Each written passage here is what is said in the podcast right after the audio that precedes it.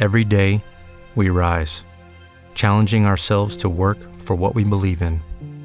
At U.S. Border Patrol, protecting our borders is more than a job, it's a calling. Agents answer the call, working together to keep our country and communities safe. If you are ready for a new mission, join U.S. Border Patrol and go beyond. Learn more at cbp.gov/careers.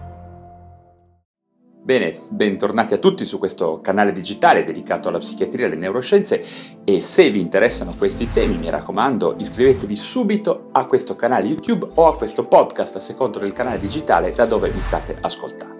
Ok, quando si parla dei grandi errori commessi dalla psichiatria, ovviamente si parla sempre di sbagli che sono stati fatti da persone, da singoli o da gruppi di esseri umani, o magari da intere società scientifiche che purtroppo in alcuni momenti non hanno saputo aiutare realmente chi ne aveva bisogno, magari affidandosi a metodi o a ideologie prive di efficacia, di sufficienti evidenze o addirittura in apparenza crudeli. Ma prima di iniziare credo sia davvero molto importante sottolineare come questi sbagli, queste azioni che non avrebbero oggi alcun fondamento scientifico ed etico risultano sbagliate se li guardiamo appunto con gli occhi di adesso e con gli avanzamenti che la medicina e le scienze hanno fatto. Questo è molto importante perché tra cento anni nel futuro, quando l'umanità si guarderà indietro, chissà quante critiche verranno fatte al mondo di oggi, non solo alla medicina, ma anche alla nostra politica, ai nostri sistemi nazionali, alla nostra etica e al nostro stile di vita, ok?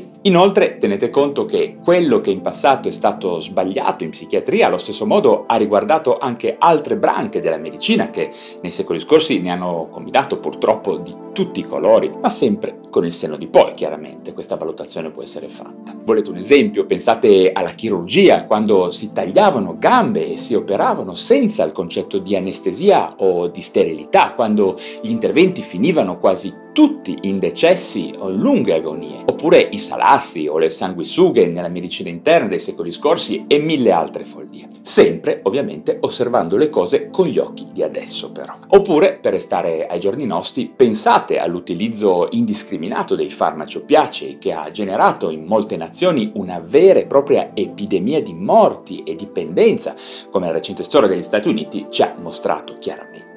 Insomma, l'ignoranza e la ricerca ottusa e criminale del profitto hanno generato molta sofferenza, non solo in psichiatria, ma in tutta la medicina, purtroppo. Con il tempo le cose sono sempre migliorate, però, per fortuna, ma per restare nell'ambito della salute mentale iniziamo adesso a fare una lista dei grandi errori della psichiatria, perlomeno secondo me, ok, ovviamente non sarà una lista né completa né completamente attendibile, è per aprire una discussione con voi, chiaramente. Io inizierei dal concetto generale di stigma e di isolamento dei pazienti psichiatrici che in passato hanno generato le grandi istituzioni manicomiali diffuse in tutto il mondo, non solo in Italia chiaramente, i manicomi. Nelle epoche passate i pazienti psichiatrici spesso erano mandati via dalle comunità, ostracizzati, morivano nei boschi ad esempio, oppure venivano direttamente uccisi. Poi si è iniziato a costruire delle strutture per concentrarli, per tentare di controllarli in maniera meno estrema, ma sempre con mezzi fortemente coercitivi come le famose camere imbottite,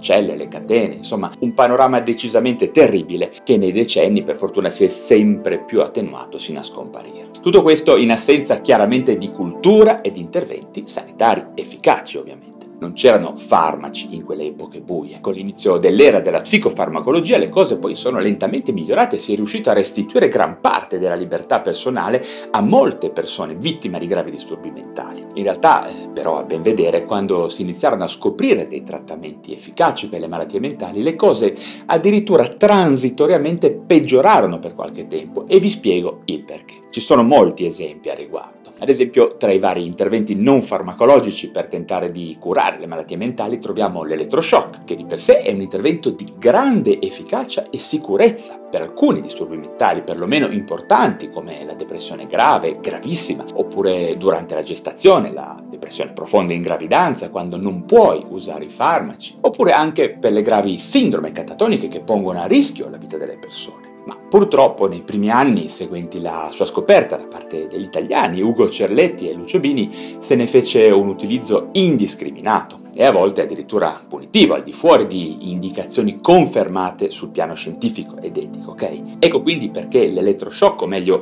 la terapia elettroconvulsivante, ancora adesso suscita paura, sdegno o repulsione, soprattutto in chi non ha idea chiaramente di che cosa sia realmente ma anche con gli psicofarmaci, che tante persone aiutano nel mondo ogni giorno, questo bisogna ricordarlo bene, dicevo anche con gli psicofarmaci sono fatti molti errori che ne hanno compromesso poi la loro immagine nell'opinione pubblica che spesso non ha tempo e voglia di capire esattamente come stanno le cose e quindi si affida a notizie imprecise o a fake. Questo flusso di notizie che poi provengono da vari guru, santoni, associazioni che su queste campagne basano poi dei loro precisi modelli di business, di affiliazione di commercio e che quindi hanno delle responsabilità molto importanti nell'amplificare indubbiamente gli errori che comunque la psichiatria ha fatto. Vediamo che in particolare i farmaci psichiatrici sono stati vittima di un grosso errore da parte di molte generazioni di psichiatri che li hanno usati troppo e male, spinti spesso da interessi economici o da ignoranza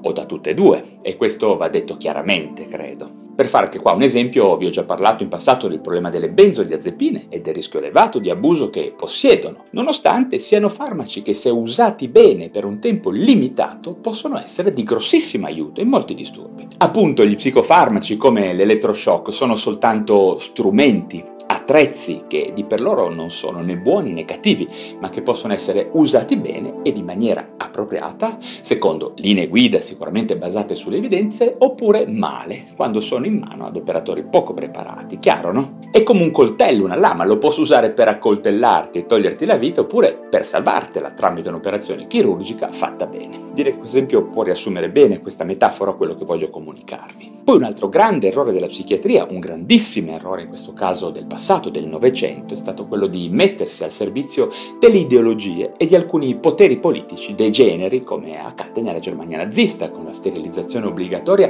e lo sterminio dei disabili e dei malati mentali. Ma cose simili, andiamo a vedere con attenzione, accaddero anche negli Stati Uniti, in Russia ed anche in Italia, come testimoniò qualche anno fa la splendida mostra dal titolo Malati, manicomi e psichiatri in Italia dal ventennio fascista alla seconda guerra mondiale, che venne allestita proprio dalla Società Italiana di Psichiatria per non dimenticare questi grandi errori e per non ripeterli. Per continuare poi un altro sbaglio che io attribuisco alla psichiatria e agli psichiatri è stato quello di ricorrere molto poco ad interventi psicoterapeutici o di modifica dello stile di vita, tentando sempre e comunque la carta dell'intervento psicofarmacologico, senza integrare i vari interventi tra loro in maniera olistica. Un approccio olistico al paziente è ormai una parola d'ordine imprescindibile, ma ormai questa strada, questa scelta mutualmente esclusiva tra mente e corpo è in via di estinzione, per fortuna. In questo senso la suddivisione tra psicologi e psichiatri io personalmente la trovo abbastanza priva di senso e credo che abbia contribuito a favorire questo errore. Andando avanti in questa carrellata, potremmo dire in questo mea culpa della psichiatria, sempre secondo il mio punto di vista chiaramente, vediamo che la psichiatria molte volte si è colpevolmente sottratta da un dibattito politico importante, quello sulla gestione delle sostanze d'abuso, con poche voci fuori dal coro e spesso portando posizioni e teorie più che altro ideologiche e non basate su dati e sulla loro scientificità. Ad esempio questo continuo dibattito su legalizzazione, depenalizzazione, potenziale d'abuso reale delle sostanze e strategie di prevenzione. Sui giovani, molti errori sono stati fatti a mio parere soprattutto sul piano comunicativo, ritrovandoci tra l'altro spesso a proteggere implicitamente gli alcolici, ad esempio, fonte enorme di disagio mentale in tutto il mondo e sopravvalutando per l'altro verso il potenziale di danno, ad esempio, dei cannabinoidi. Vediamo ancora infine un altro errore, un altro sbaglio che continuiamo a fare e di cui parliamo molto poco,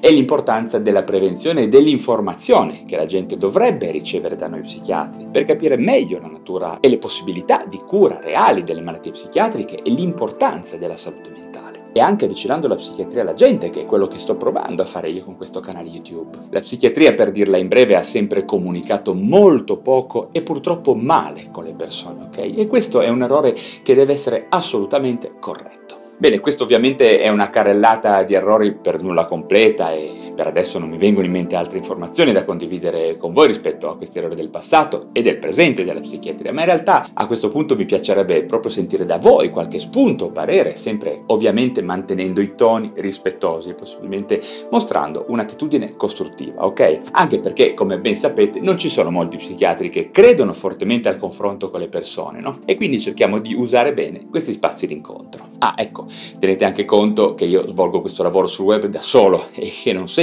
riesco a rispondere e a leggere tutti i commenti e le domande che mi fate, ok? Ne arrivano diverse decine, alle volte centinaia al giorno. Insomma, non ho un ufficio stampa, ma sono da solo e durante il giorno devo anche dedicarmi principalmente, lasciatemi dire, al mio lavoro clinico e alla mia famiglia, ok? Bene, quindi secondo voi che errori sono stati fatti dalla psichiatria in passato e quali ne sta ancora facendo nel presente? Fatevi sentire giù in descrizione. Bene, anche per oggi ho finito, ma prima di salutarvi, se vi sono stato utile, se vi ho interessato, vi invito a darmi un like e a iscrivervi a questo mio canale YouTube o al mio podcast Lo Psiconaut, a seconda del canale digitale da dove mi state ascoltando. Ricordatevi anche del mio blog valeriorosso.com dove troverete tantissimi articoli di approfondimento sulla moderna psichiatria, la salute mentale e le neuroscienze. Grazie davvero della vostra attenzione e ci vediamo al prossimo video.